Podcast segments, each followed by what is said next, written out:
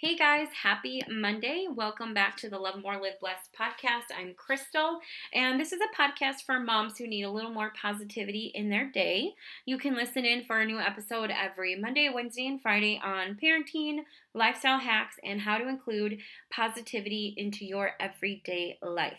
I hope you'll find the kind of encouragement that you need over here. So, we're on episode number 72, and we are I am talking about what to do when you feel like you're stuck. So, I want to give you three quick tips for when you have that just feeling that everything's going wrong, um, people are bothering you and you don't even know why.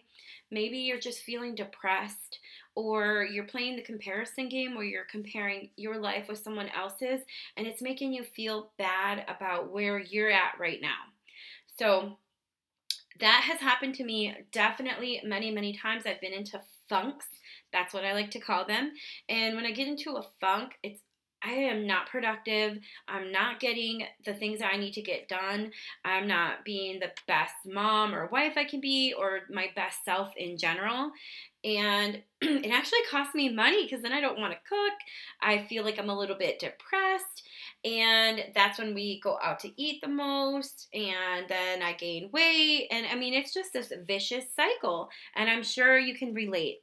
So, this is something that I wrote down on what you can do when you're feeling stuck.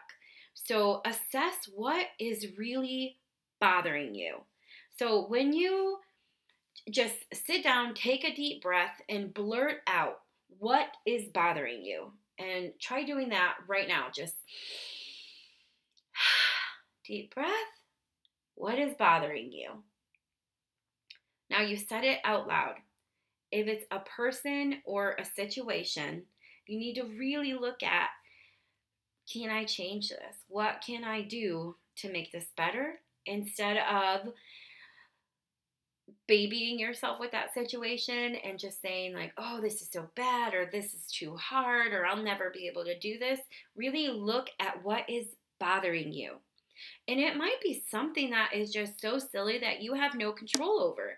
If you are being bothered by the behavior of somebody else in your family and you're letting that sink in and change your attitude and you're reacting to that, that you're not really getting bothered by that person your reaction you know let's dig down deep it's your reaction to that person or that situation that has to change because we can't control anybody around us, but we can control how we react, right?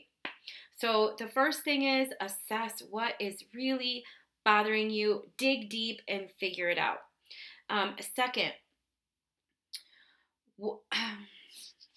okay, so what are you consuming?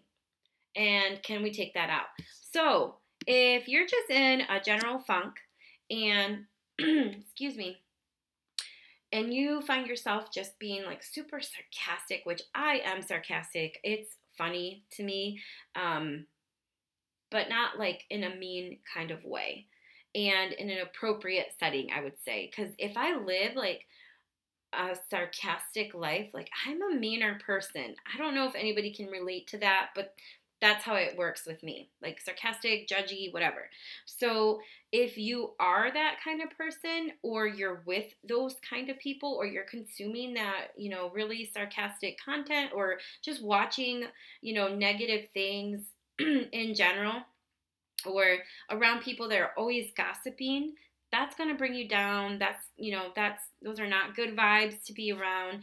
So after you assess what is really bothering you, take a look at what you're consuming in your life. What are you what what negative things are you watching, reading, repeating?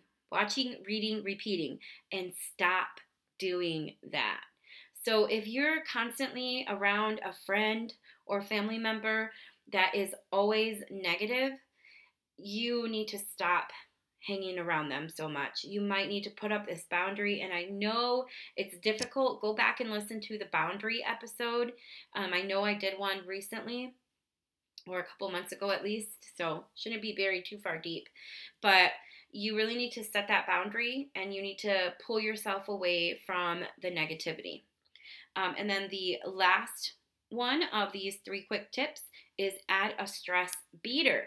So, recently I started taking um, Zumba classes at my gym, and that is such a stress beater for me. And you might not feel comfortable um, doing Zumba, but I really love exercise as a way to beat stress. So you can even try walking, um, running, going to the gym in general, and maybe you don't want to do a class, but you want to do your own kind of workout or get on your treadmill. Um, other ways that don't include exercise, I know we all don't love to exercise, are uh, make, maybe making a date with a really positive friend that you have. Um, you can do reading, meditation, journaling, something creative. Just get something, find something that helps you beat that stress. So if you know that every time you're with this girl and she is so much fun and you have, you know, you lose track of time because you guys are always laughing, then maybe you should reach out to her and say, hey, let's hang out. Or, you know, go to the library and get some books that you really want to read and spend some time just with quiet like background music on, maybe a candle, read your book and, you know, feel better. Whatever it takes to beat your stress, do that. So those are my quick tips for Monday on what to do when you're feeling stuck. That's it for today, and I will be back on Wednesday with some more positivity for you. In the meantime, you can find me on my blog, lovemoreliveblessed.com, and you can find me on Instagram at lovemore underscore live blessed.